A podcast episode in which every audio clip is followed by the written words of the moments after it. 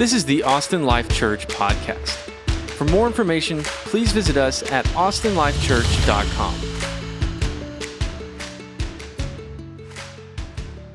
Uh, so I've been reading this book. Uh, it's called uh, God, Sex, and Your Marriage. Um, and we went to this seminar conference back in October uh, on, on, really intimacy. Um, and so we're going to, in the spring at some point, uh, when we wrap up the Johns here, uh, we'll, kind of have a series on God's design for, for sexuality. Um, and, and one of the things that, that Dr. Juli, sometimes I just call her Jules, um, one of the things that she says in her book, and I think this is absolutely true, is that the problem with, with sexuality in our culture today is that we have far too low a view of, of sexuality. Uh, is, is that we, we don't have a big enough view of God's picture for it right? That God has a greater picture and, and desire and, and, pleasure in it than, than we give him half a credit for. Uh, and so, so then we, we just start settling for these fleeting pleasures because, because we have a really low view of what all God intends through human sexuality. Um, and, and I think that's true. Uh, and I've been thinking this lately a lot, just of our view of God. You know, that I think most Christians and most churches just kind of hit this point of being good church folk. I've stopped doing these bad things. I'm mostly doing these good things. The, the bad that I struggle with is, you know, you know, B, you know, class B misdemeanor type sin type thing, and, and we feel pretty good about ourselves. Um, and, and, yet, and yet, God's design is one of, of just this intimate, I mean, just this, this infinite increase of fellowship with Him right? And we just have such a, we have too small a view of what the fullness of life is, what abundant life is in his presence. Um, C.S. Lewis has this famous quote um, that I think the, are, the slides are still showing, right? Okay, I think, I think this quote, oh, nope, maybe not. Here's what the quote says.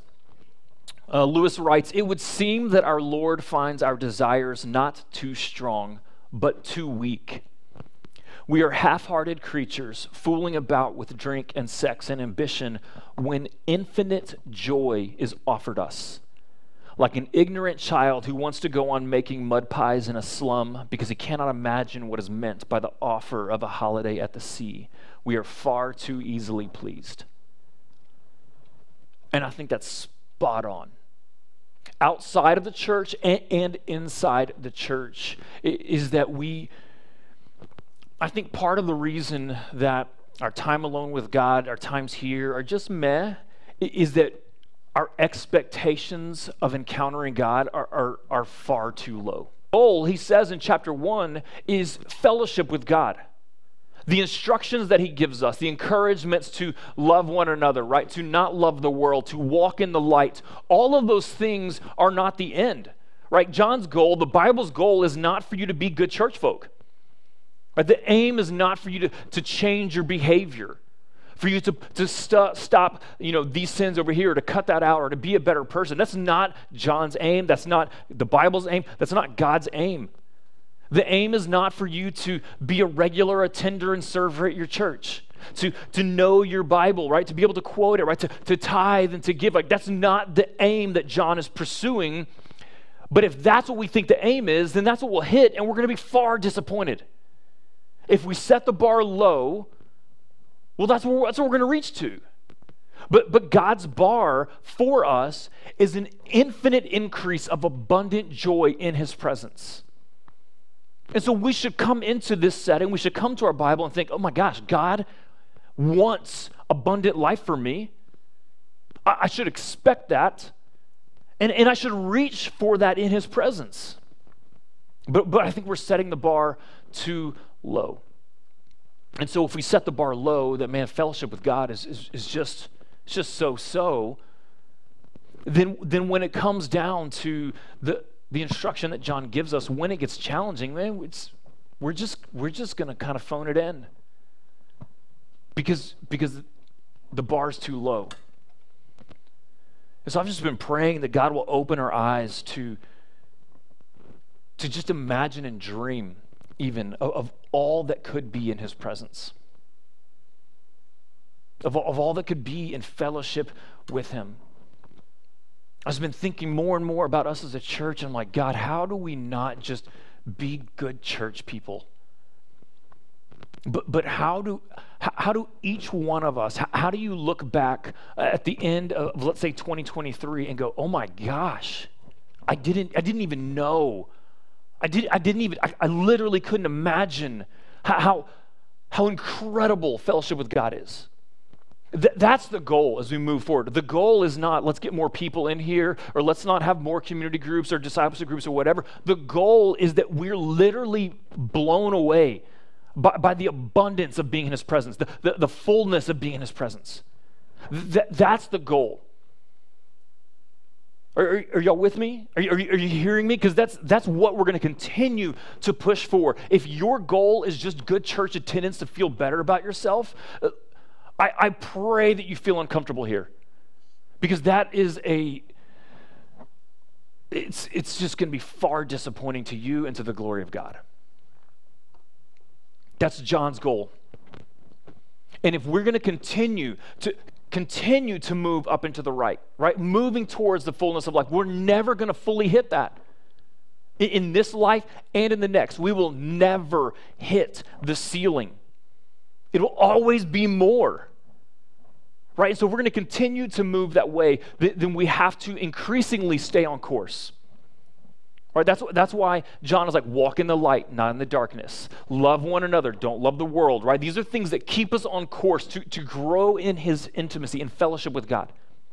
And so today, John's going to warn us that if we're going to stay on the course, if we're going to continue to move towards God, then we have to keep our eyes on truth and not be deceived and distracted by the numerous false messages that are around us today.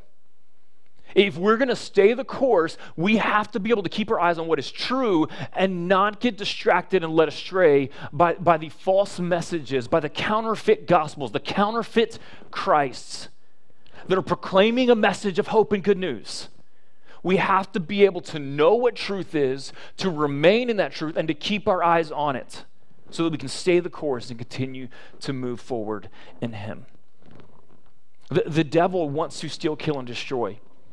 The devil hopes that you will never be on a choice, that you will never know God, that you will never follow him, right? But if you have trusted in Jesus, then he still wants to destroy your life. This is straight from the scripture. He wants to rob of the fullness of joy in your life because it robs from you and it robs from the glory you give to God. And that's ultimately his aim. Right? As he wants to rob from the glory of God. And if you're glorifying God, well, then he's losing. And so that's his aim, right? Is to steal, kill, and destroy. And one of the ways he's going to do that is to send false messages into our lives. False teachers, false leaders, men, women, friends that will, will say, hey, this is true, but it's actually a, a slight variation. Hey, trust in this and believe in this. And so we've got to learn how to discern okay, what is true? This person is preaching that. Is that something that is going to move me towards Jesus, or is that going to take me off course?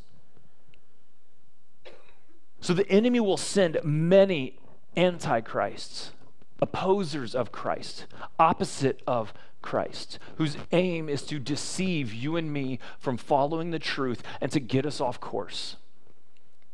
Our destruction is never going to be this overnight thing. It's a gradual step by step by step by step, and then, right? That's the goal.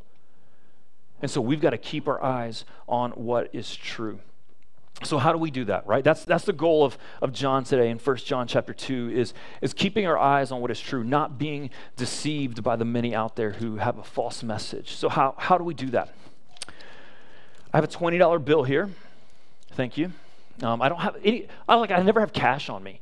So I was like, oh, I got to run to the bank. I was like, anybody have cash? And everybody's like, no, no, no, no. And then finally, mom over here is like, I got you. Moms, right? They always got us. I think it was Claire's mom was like, "We need batteries," and she was like, "I'll have batteries." Pulls them out of her purse for our my microphone. I'm like, of course, right? So how do we know this is real? There's um, estimated. I looked it up on the on the Google, and Google's always right. Um, 70 million counterfeit bills in circulation today.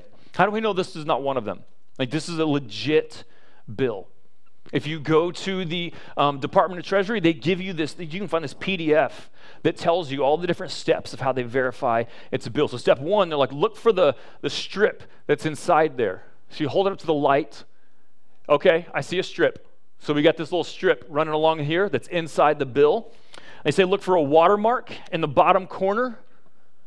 Yep, there's a face right here. And they say look for number three, um, color shifting numbers, that gold. Like apparently, if you if you move it, like it shifts colors. Yes, I see kind of a reddish, greenish, right? So they have all these steps for knowing if this is a valid bill. But ultimately, what is it comparing to? Like, where, is it? Where did these steps come from? They, they come from the, the original source. Right? These are all steps to verify something's true based on what is a true US bill. Right? They start with the true source and then they say, hey, if you want to know if something's counterfeit, don't look at all the different options of counterfeiting, just compare it to the true source. Okay, here's this message. Is it does it have the bill? Yep. Checks out, checks out, checks out, checks out. It's true. It, it matches up with the original true source. That's how they train employees with the government to determine if something's false or not. Or they give you that little pen that you just mark on it and it tells you, right? But, but if you don't have that pen, here's all the steps. Is you compare it to the true source. And, and they say, like, you've got to focus on what is real. It's from what is real that you're able to determine what is not real. Right? It's, it's knowing the true source that you're able to then filter everything over it and go, oh, no, two of the three are there, but that one's not there. It's not, it's not real. It's not true. And that's the same thing that John tells us for us to do in staying the course and fixing our eyes on what is true and not being deceived by the many false messages that are around us today. We've got to know what is true and we've got to measure everything else off of the source. It's not everything else that tells us what the source is, it's the source that tells us what everything else is. Huge difference. We are not reading into the Bible and saying, here's what my culture and experiences and feelings tell me the Bible means. The Bible's reading into us and telling us, no, no, here's what your feelings mean. Here's what your experiences mean. Big difference in how we approach the Bible. One is called eisegesis, reading into the text. One is called exegesis, taking out of the text, letting the text tell us what is true. It's a massive difference. And so John tells us we've got to look into the source and let the source tell us what is true or what is not true. We've got to know and abide in the truth. And so let's read in second or first John uh, chapter 2 starting in verse 18. John says, "Children, it is the last hour, and as you have heard the antichrist is coming, so now many antichrists have come. Therefore, we know that it is the last hour." They went out from us, but they were not of us. For if they had been of us, they would have continued with us. But they went out, that it might become plain that they all are not of us.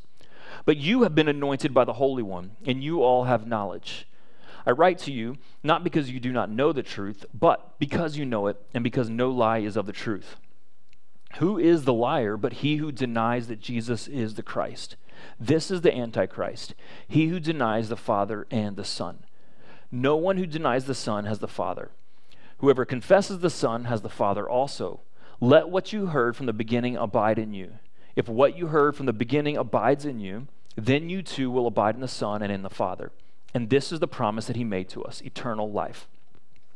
I write these things to you about those who are trying to deceive you. But the anointing that you received from him abides in you, and you have no need that anyone should teach you. But as is his as his anointing teaches you about everything and is true and is no lie, just as it has taught you, abide in him. So let's let's let's let's take this apart a little bit. John comes out and he tells us, "Hey, th- these are the last hours. We are living in he's telling this church a couple thousand years ago, this is the last hour. And we know this because the antichrist is coming and even before that one comes, many antichrists have already come. Right? So we, we read this, and, and if you've been in church for any length of time, right, there's some trigger words here. Right? Last hour, antichrist, right? Like we're thinking Left Behind series. Anybody read those? Right? Like pl- rapture, planes are going to drop because the pilot was raptured. And like we're thinking tribulation. And all the question marks that come with that, right? And we're like, oh my gosh, what, am I ready? People be ready, right? I'm going to be walking down the street. One's still here and one's gone. Like, what happened? Like, we're thinking about all these different things. And, and that's, that's fine. But, but John has a broader approach, right? The, the Bible in the New Testament teaches us that the, the last hours and the last times is that time period between Jesus' ascension and his return. Right? So, so Jesus was crucified, he rose from the dead, and then Acts tells us that he spent about 40 days speaking to the disciples, teaching the disciples about the kingdom of God, and then Jesus ascended to heaven. Right? The reason that we believe God speaks to us today, the reason we think this is relevant today to us for our life in Austin is because Jesus is still alive. Right? God, God is still alive. He's still active in our lives. Right? So Jesus ascends to heaven. Philippians says he's seated at the right hand of God. So that's point one. And the Bible also tells us there's another point in time when Jesus will return back to earth. Right now, we can get into all the different questions of like, okay, is he returning like on a horse with a real sword, or is it a figurative sword? Right? Is he coming before the tribulation or after? We can get all those different things. The point is, you got his ascension to heaven and his return. And when he returns, he's going to judge and overcome Satan once and for all and set up the new heavens and the new earth for all of eternity. The time period between his ascension and his return is known as the last days, the last hours. Right? The apostles, the, the ones who were still alive after Jesus ascended, were, were waiting any moment for his return. They, they literally thought Jesus could return at any moment. Thus, it's the last hours because it may not even make it through this hour. Right? But, but no one knows the exact day that Jesus is going to return. Jesus himself said he didn't know the hour of the day right? And so if you ever find someone that's like, hey, here's the hour and here's the time, I, I would back away from that. You know, and just be like, okay, that's fine. Let's you you you enjoy that. Jesus didn't know. What makes you think you will know, right? And, and we will just we're just we're waiting. We're anticipating. But the Bible does warn us to be ready and be prepared because we don't know when he's going to return. If, if you're here today and you're casual about your approach of Jesus, the Bible would warn you to not harden your heart, but to respond to him. He could return at any moment. This is the last hour, this is the last days. We don't know exactly when he's coming back, but we sure don't want to be caught unready. We don't want to not be ready. And so I would just encourage you if you have a casual approach, Nowhere in the Bible is, is that encouraged or affirmed. This is the last hours. And, and John says we know that because we've heard the Antichrist is coming, and many Antichrists have come. So we've got one is a singular Antichrist that John is speaking of, a future uh, person of influence and power that is in strong opposition to God. And he talked about it in Second Thessalonians and First and Second John and Revelation, right? This, this singular figure that will rise up and has influence and power and, and, and is deceptive and in opposition to the way of Jesus. Now, now, who is that Antichrist? John, John didn't know. John, John didn't live during that time. We don't know. Could the Antichrist be alive today? Perhaps, but we don't know. As far as I know, every president of the United States has been the Antichrist, according to somebody, right? I've I've read Elon Musk is the Antichrist. Right? You, you really see any person that rises to like kind of global power, and you're like, someone's going to claim that person to be the Antichrist, right? So, so the point is, we don't know, but we know that Jesus is returning. We don't know when. We know it's the last hours, and we know there is coming an Antichrist, a person who will stand in opposition to Jesus and that is a sign that the end is nearing. But what we can focus on today, what John encouraged the church to focus on, are the many antichrists who have already come. The word antichrist just means opposed to Jesus. Right? It's just someone that, that is opposed to, to the way of Jesus. And many have come proclaiming a false message. Many have already come and are here today in our lives proclaiming a false message. We don't need to be deceived by false teachers. We don't need to be surprised or caught off guard. They were, they've been talking about that for, for the whole Bible. False prophets, false teachers, right? Those who come in to deceive, right? So we don't need to be surprised, but we need to know how to discern someone who is an antichrist, who is someone who is uh, opposite of Jesus. We need to know how to, how to discern what is true and what is not true. And so we've got to be on guard. The purpose of the Antichrist, according to verse 26, is to deceive. The purpose of an antichrist is to deceive, to distract us from what is true, right? To, to have us look over here when the real truth is over here. And what's crazy is, I don't even think every antichrist knows that that is their agenda. They're being used by Satan to promote something that they actually believe to be true, but it's not true.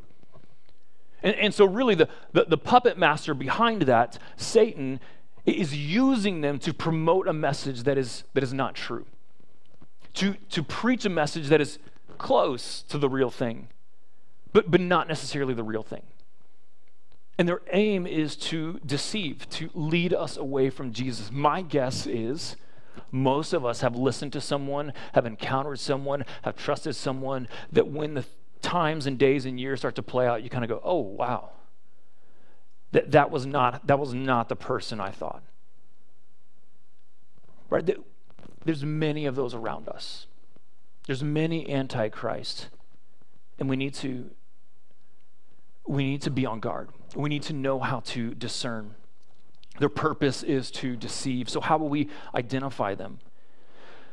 The first thing John says, right, in verse 19, these antichrists went out from us. They were not of us. For if they had been of us, they would have continued with us.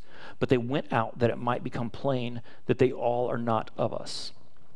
Right? The, the Christian church started as, as one church, right? But then some differences arise, and now you have a, a second kind of branch, and some more differences arise, and you have another branch, and you have another branch, and you have another branch, right? And I'm not saying that every branch, you know, like I'm not saying we're in the, you know, we're the right way or whatever. Like, I think there's a lot of different denominations and, and, differences that still follow Jesus. But, but I also think that there are many that, that ultimately, when it came down to will you trust and submit fully to the Word of God, held tightly to their traditions and preferences, and instead began a, a, a false direction. Right? Where, where there's a lot of it that overlaps. Hey, Jesus, yes, we love Jesus. Oh, do you believe Jesus died for your sins? Yes, absolutely. Do you believe Jesus rose from the dead? Yes, absolutely. Do you believe that you're saved by faith alone? Yes, absolutely. But then you also have to do this. Right? So there's all this overlap, but then there's this slight variation that it can start to sound like, okay, this is the truth, but we have to start to be able to hold it up against the, the true source and measure is it fully true? right? 90% true is not true. It's 90% true, but that 10% will jack you up.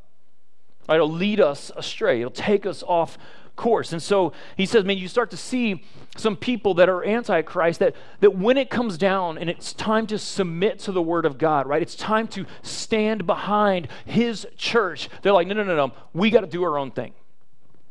We, and, so you start to see that they'll step outside of the shepherding, the overarching leadership of the church, the protection that comes with the greater church.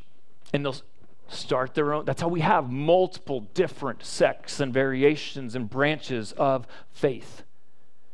Is the time came where they drew a line and said, Nope, we're going this way, you can go that way. And so you start to see these antichrists separating from the church.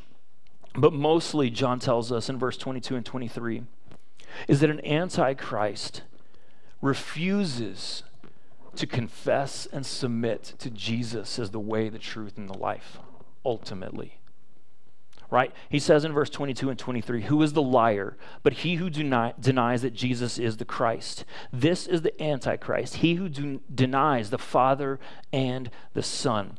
No one who denies the Son has the Father. Whoever confesses the Son has the Father also. Right, so ultimately, an antichrist is not going to submit to and surrender to the message of and lordship of Jesus.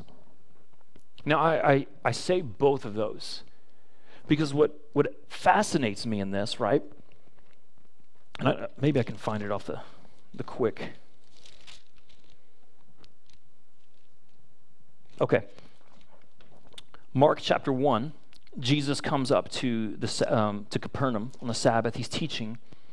And immediately there was a, in the synagogue a man with an unclean spirit. And he cried out, What have you to do with us, Jesus of Nazareth? Have you come to destroy us? I know who you are, the Holy One of God. All right, so you have the demons who, who know the truth. They don't deny the truth that Jesus is the Son of God.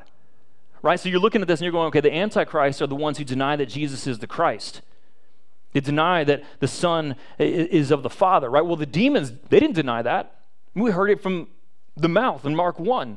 They know Jesus is the Christ. They don't, they don't denounce the, the truth of who Jesus is, but they refuse to submit their lives to the truth of who Jesus is. Does that make sense? It's one thing to say, okay, here's the message Jesus is the Messiah. I believe that. Well, if if we believe true faith that he is the Messiah, then we will submit our lives to him in his way. We surrender our lives to him as Lord. But if we don't don't submit our lives to him, we may cognitively believe that, but we do not trust him. That's where the differences are with the demons. Factually, they knew who Jesus was but they stood in opposition to him. They did not want to submit their lives to Jesus. And so we'll start to see antichrists who they, they either do not believe the message of Jesus, or even if they do, they refuse to submit their lives to it. They refuse to follow Jesus as the Christ, to believe and trust him. And so you start looking at people with messages and you say, like, okay, are they speaking truth and do their lives follow the truth?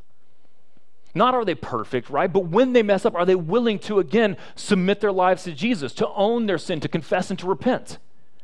You're looking for those fruit of the Spirit. Or do you see someone that's like, Jesus is Lord, and yet, man, they are dead set in their ways and they're unwilling to, to submit their ways in humility to Jesus? They're confronted, right, of sin, and they just dig their heels in more, and they're unwilling to confess that sin. They're unwilling to own that sin. I mean, we could just start rattling off the church leaders, right? That, that have fallen from grace or whatever, who've dug their heels in and said, no, no, no, my way is okay. Don't confront me, right? And so we've got to look for these people who denounce the message of Jesus, who preach a false gospel, or even those who may verbally affirm it but their lives display that they have not submitted to the lordship of Jesus. They are not surrendered to him. Again, you're not going to find a perfect leader. You're not going to find a perfect pastor. You're not going to find a perfect church anywhere ever. But do you find leaders that will confess and repent and correct? Or do you find leaders that hold on tightly to their way? Dig their heels into what they say, and their lives don't match up with the truth that they're verbally proclaiming.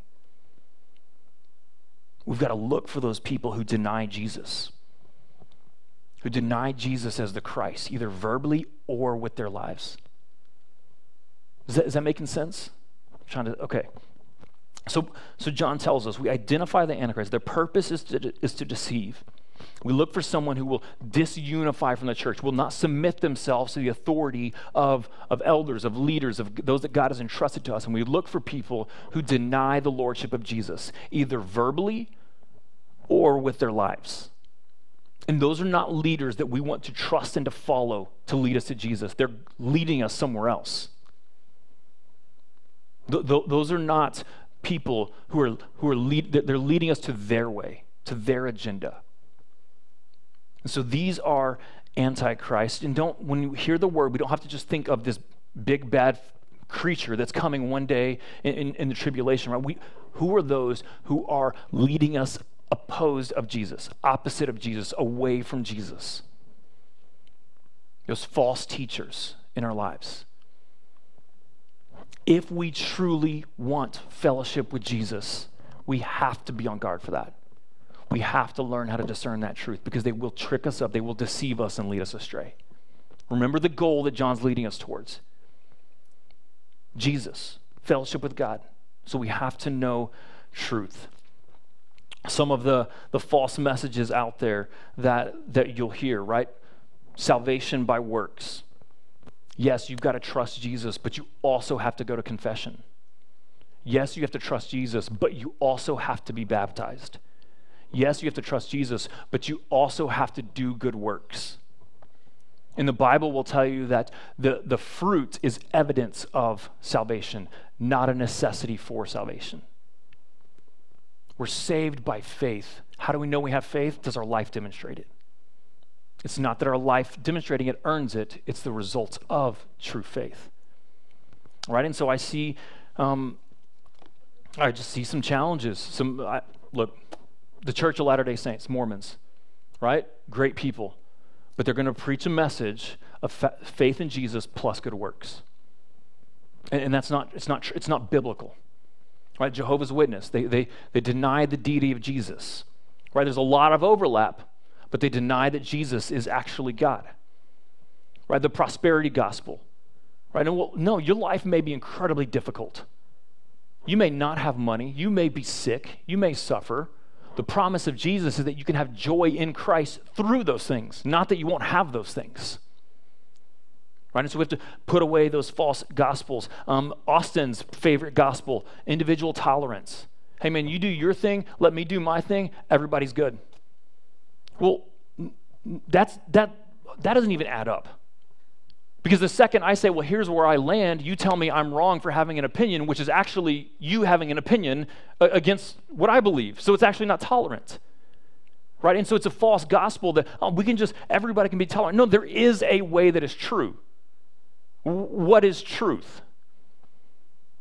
Right? And So we have to, we have to look out for that. Um, universalism, the belief that everybody will be saved eventually. Well, what's the point of Jesus then? Why would I ever repent? If at some point he's just going to come on and be like, all right, I'll bring you in anyways, right? No, no, that doesn't set Jesus as Lord. That sets me as having my, I'm Lord in that case.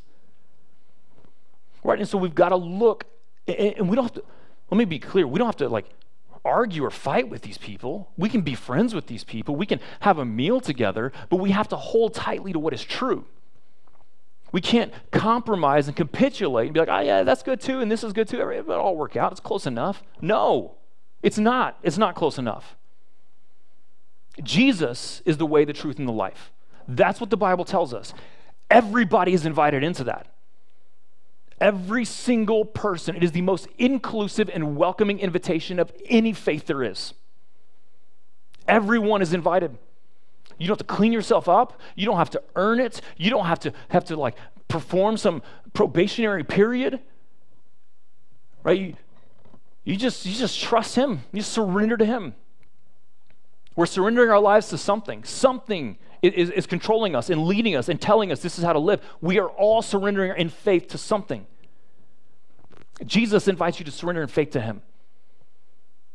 And that that's the way of life. An antichrist will preach some other message, some other blend of that. And we have to know okay, what, is, what does the Bible tell me? What is the, I'm going to hold tight to that. What does this tell me? So, what do we do? Look, there's going to be false messages around you. If you have a access to the internet, which I'm pretty certain we all fit in that category now, even if you don't want it, like it's embedded in your bloodstream. If you didn't know, they already did that. Um, that's not true. That's not real. If you have access to the internet, you have access to messages on top of messages on top of messages on top of messages of what is true and what is the way to do life. Like it's just it's just there. You don't have to go look for it, you don't have to study for it. Somebody somewhere is preaching to you all the time. All the time. So, so what is our responsibility now? How do we keep focus, right? Number one, uh, remain in a Jesus centered, Bible believing church, willing to repent when you get off course. Right? We see that with the, the Antichrist. They, they, they left the church. I mentioned this a couple weeks ago, right? Someone was like, I'm having a crisis of faith. And I'm like, okay, well, crisis here. Right? Don't, don't hit this point of crisis and be like, I'm having a crisis, so let me leave what I've known for the last 20 years to go figure out a crisis on my own.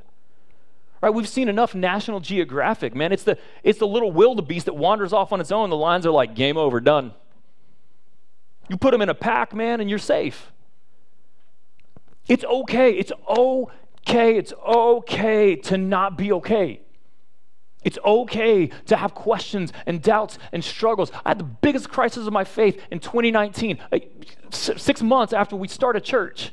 I'm like, what? This isn't how it's supposed to work. I'm supposed to have all this stuff before I become a pastor, not as I'm a pastor. That's silly. And God was like, no, no, no, just, just don't quit. Just keep, just stay the course because He will get us to the other side. That's the promise of Scripture. Listen, you're going to have a crisis. You're going to have times where your faith, man, it takes everything in you to continue to trust Jesus.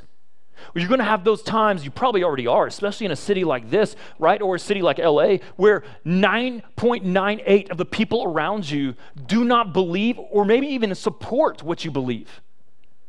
Or that is increasingly prevalent. And you're going to have low points and you're going to have struggles and you may have a crisis of faith. And what I'm telling you is okay, have your crisis in the church. If you want to come to the conclusion that it's not true, that's fine. Not really, but that's your own call. Do it in the church. Struggle among people who love you. Assume that is true until it's proven otherwise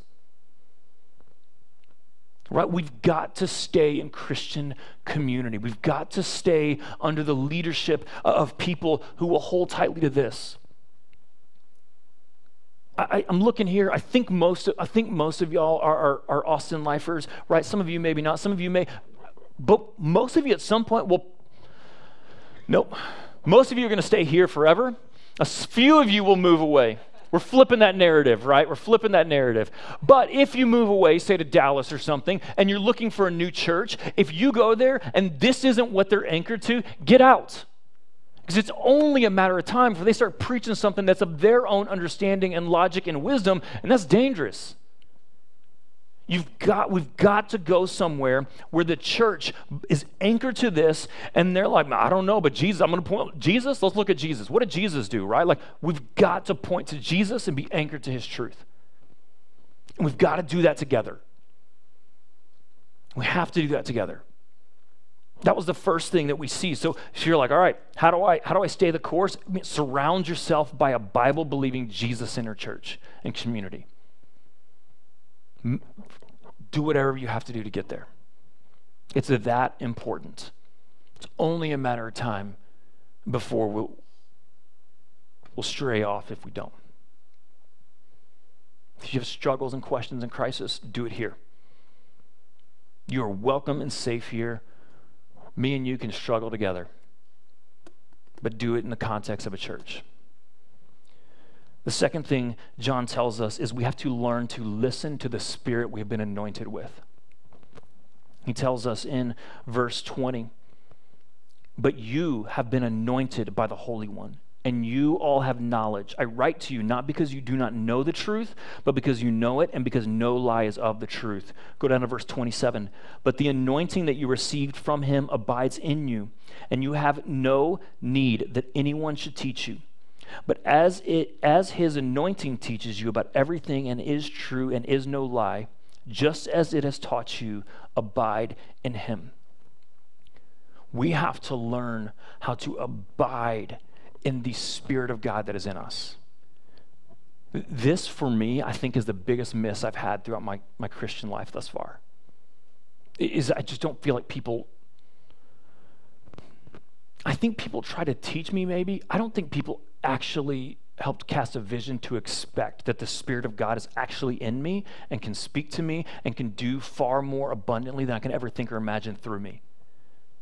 I, I just, and so I just feel like I just was like, okay. And I, got, I hit this ceiling of everything I could do in my own strength.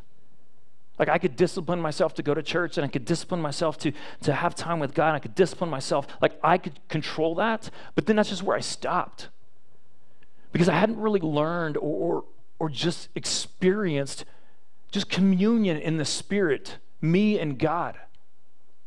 Right? And, and, and I just, and so that's part of my own journey, and I hope to hope to walk that with you, right? Like the spirit of the risen Savior according to Romans, indwells anyone who by faith has trusted Jesus. Ephesians 1, Paul prays that we would know the immeasurable greatness of the power of God at work in you. Like there's a greatness at work in us that we can't measure ever. And I, and I just don't think we've learned to listen to the Spirit and to abide in Him. Right? The Antichrist is speaking lies, messages that, that may have partial truth but aren't full truth. The Spirit of God is truth. Anything the Spirit says to us is true. It is, it is of God. And we, if, if, you, if you're sitting here and you're like, I think God told me this, all right, okay, let's go back here. Does it match up? Right? I think God told me to have 14 wives. Okay, let's, let's fact check that, right? Let's check it here. Oh, that's not what God says? He probably didn't tell you that. You know? I think God told me to, to share my faith with my coworker, but man, that's been a hostile relationship. Okay, 2 Corinthians 5. Oh, I'm an ambassador making God's appeal. Ah, lines up. It's probably God. We have to learn how to listen to the Spirit. John 16, 13 says, The Holy Spirit is in us to lead us into all truth. To, to lead us into truth. And then John says here that because the Spirit of truth is in us, we actually don't need anyone else to teach us. Right? We've got the creator of all things, including knowledge, able to speak directly to us. We have everything we need for life and godliness by the Spirit of God in us. Now, it's ironic, right? Because John is at the same time simultaneously teaching them and instructing them. And so we have this dual tension, right? By the Spirit of God in us, who lacks nothing, we don't need anything because we have the Spirit of God in us, yet we're still in flawed human bodies with flawed human minds among flawed human people and so, in fact, we do need one another, and we do need teaching, and we do need help, right? Second, first, Genesis chapter 2. It is not good the man should be alone. We're created for community, and yet we need to not sell the Spirit of God short inside of us, right? I don't have to go somewhere and have some new message or some new Christian living book in order to help. I can just sit down with the Word of God and the Spirit of God and have everything that I need. But I don't know about you, but I, I I feel like I need some help to do that. And so we need help as well. I, I think one of the biggest problems, and this is what I started with, is our low view and expectation of God. Right? Do, when you come to, to church to worship, do you expect to hear the voice of God? Do you expect to encounter the presence of the Spirit in you? Do you eh, or expect to, to be blown away with all, you know, the abundance, the immeasurable more that He can do in you? Right? When you go to work, do you expect for the Spirit of God to speak to you and to lead you and to guide you? When you have decisions to make, do you expect for the Spirit of God to, to give you wisdom? When you have conflict with one another, do you expect the Spirit of God to give you patience and peace and love and humility? I, I just think that our expectations are as high as we can strength on our own. I think that's our expectations of God. Is as high as we've learned how to manage and muster on our own. And God's like, come on, no, the, blow the roof off of this thing. There's so much more. We just, our expectations, we just want to play in the mud pies. Right? And God's like, there's a freaking holiday at the sea. Nah, I'm just going to hang in this puddle. I'm just urging you. To, I don't even, even want you. I don't know what's beyond. I don't know. Let's just know there's something beyond that. And God wants to take us there. Right? God wants you to come here and encounter Him more than our finite brain. Like, imagine what would that be like? Just do what would it be like to hear from God, to encounter God's presence right now? And then just say, okay, and whatever that is, that imagination, it's, it's far more abundant than that. Let's go. Let's journey. Let's our expectations are way too low. Right? I, I sit down to read my Bible, and do I expect to hear God speak to me? Rarely. Right? I, I expect to do my thing and maybe feel good about it and check it off and move on. But do I expect the voice of God to speak to me? If we did, I'm convinced we would have a far greater hunger to spend time with Him.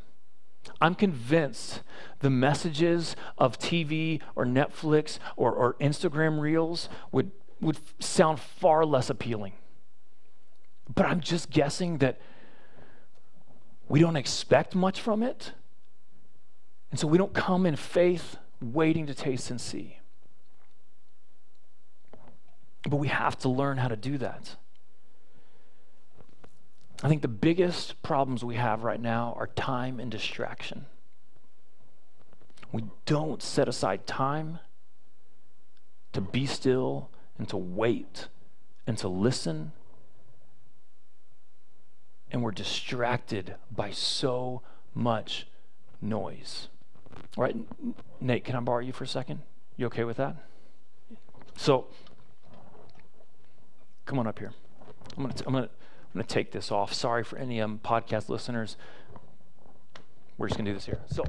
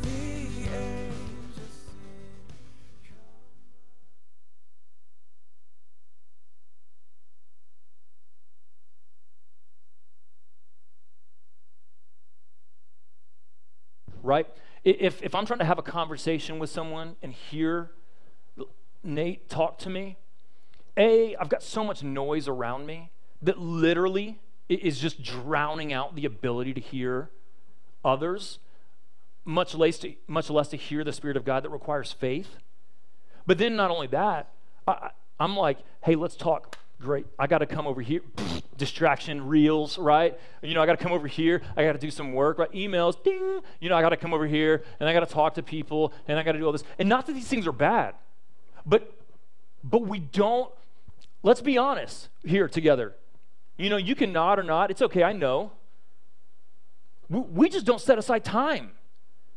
We, we have very little time that we just set aside everything and we turn off the noise. Look, you can turn off all the noise. How many of you are going to be like, how do you turn off the noise here? Anybody else? Good gracious, man, my mind is just going. Okay, that's fine. Don't try to fight it, accept it. It'll take time, and eventually, right, you're going to settle down and you're going to still your mind. And then I genuinely believe if we will stop and slow down and sit and face God and quit talking for the love of Jesus, quit talking all the time to God and just let Him talk, I think we're going to hear from the Spirit of God. That's what He tells us. Abide in Him, remain in Him. I think it's the single greatest thing you and I can do to see our faith grow exponentially is trust that there is no greater thing that we can do than to sit and abide. You can stand, you can lay, whatever, you have to sit, right? But stop and be still and turn off the noise and face God and just say, okay, I want to hear from you. What do you got?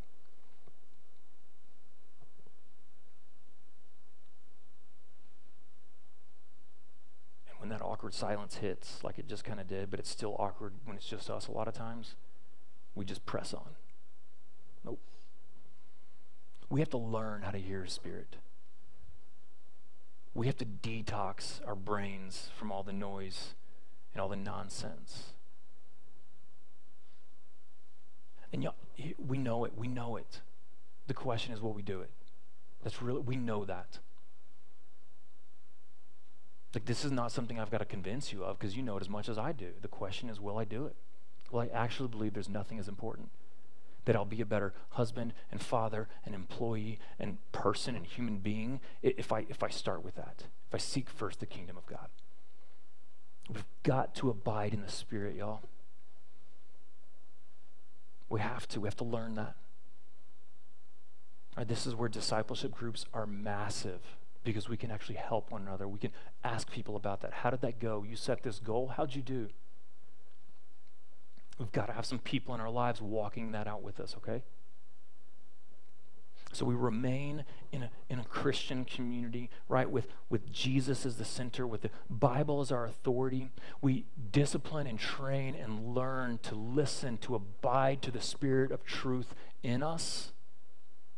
And then we go back always to this. Because sometimes I hear the Spirit and I'm like, I don't know, right? We go back to what is here, what has been given to us. That's where John ends in verse 24. Let what you heard from the beginning abide in you. Let this gospel message that you heard from the beginning, that has been shared from Genesis to today and so on, let what you heard from the beginning abide in you. If what you heard from the beginning abides in you, then you too will abide in the Son and the Father. And this is the promise that He made to us eternal life. We go back to this, and this Bible, this, this book of 66 books, is one message. And in each part of the Bible, we can find ourselves in that story and in that message, and we can hear and learn what God is telling us through it. That, that God created everything for us to be in perfect fellowship with Him. Right? What changed after Adam and Eve sinned? They still had each other. They still had food. They still had, you know, sex if they wanted it. They still had pleasure. They still had all those things. What changed is they were no longer walking in the presence of God. That's the difference between Genesis 2 and Genesis 3. Right? So the fullness of life is not necessarily these things. They were all still there. It's that we no longer were in the presence of God. That's what we were created for. Is to, to walk with God and to then enjoy everything through that lens. The presence of God is what gives everything else its beauty and abundance. Well, what, what happened is that Adam and Eve, and, and you and me, we all know this, right? At some point, we were like, hey, God, this is what you say, but I think this looks good. And that apple, that fruit, whatever it is, it looks enticing. I shall eat it. Boom.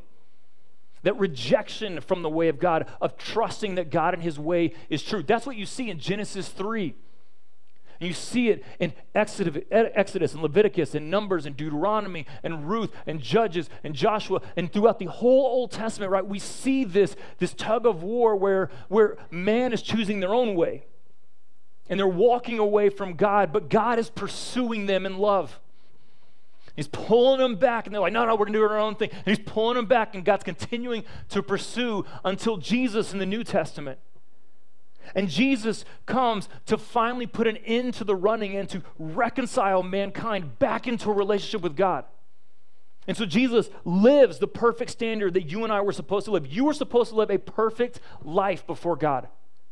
That was our expectation, and we all dropped the ball. And so Jesus comes in to do that for us. That's what the, the Old Testament is pointing towards, is Jesus, who lives that standard for us. But then something has to happen with our record of sin. We've talked about this. My sheet, my rap sheet is long against God, and so is yours. Something has to happen with that. And so Jesus goes to the cross, Colossians 1, and it says that it nails our record of debt onto the cross with him. Right? He, he takes that record and he says, he says I'll, I'll settle it, I'll take care of it. And he suffers the punishment we deserve. And then Jesus rises from the dead in order to offer us eternal life with him for all of eternity. We can know God and grow in this fullness of life, this abundant life that Jesus came to bring us. We can know it. And when we trust Him, we are united to Him. And then we see from Acts through Revelation, right? It's now how do we live in response to what Jesus has come to fix what we broke, to get us back to the restoration with God? Now, how do we live towards that end? That's the message that we go back to. And then we look in here and we say, okay, God, what are you telling us in First John chapter 2? Man, God, you're telling us that fellowship with you, man, that sounds a lot like Genesis 1 and 2, is the goal. but obviously something's off. Sounded a whole lot like Genesis 3 and on. But that Jesus came, He's the light of the world, and He came to bring us, to transfer us from the domain of darkness into the kingdom of light. And now you're telling me that to grow in that fellowship, I need to keep my eyes on what is true and to not be deceived by false messages. We go back to the message, the hope of the gospel, to his word. This is the truth. And that's how we are able to keep our eyes on what is true and not be deceived by the false messages flying around us. We remain in Christian community. We learn to abide in the Spirit, to hear from Him, and we go back to His original message. And we look to Him, and He tells us what is true. Not your feelings, not your experiences, not your history, not the popular message, not politics, not global whatever. He tells us what is true. He tells us how to approach all those things. That's how we stay the course. That's how we're going to grow in that fellowship with Him. It really comes down to are we going to obey Him and follow Him? Will we trust Him and follow His way?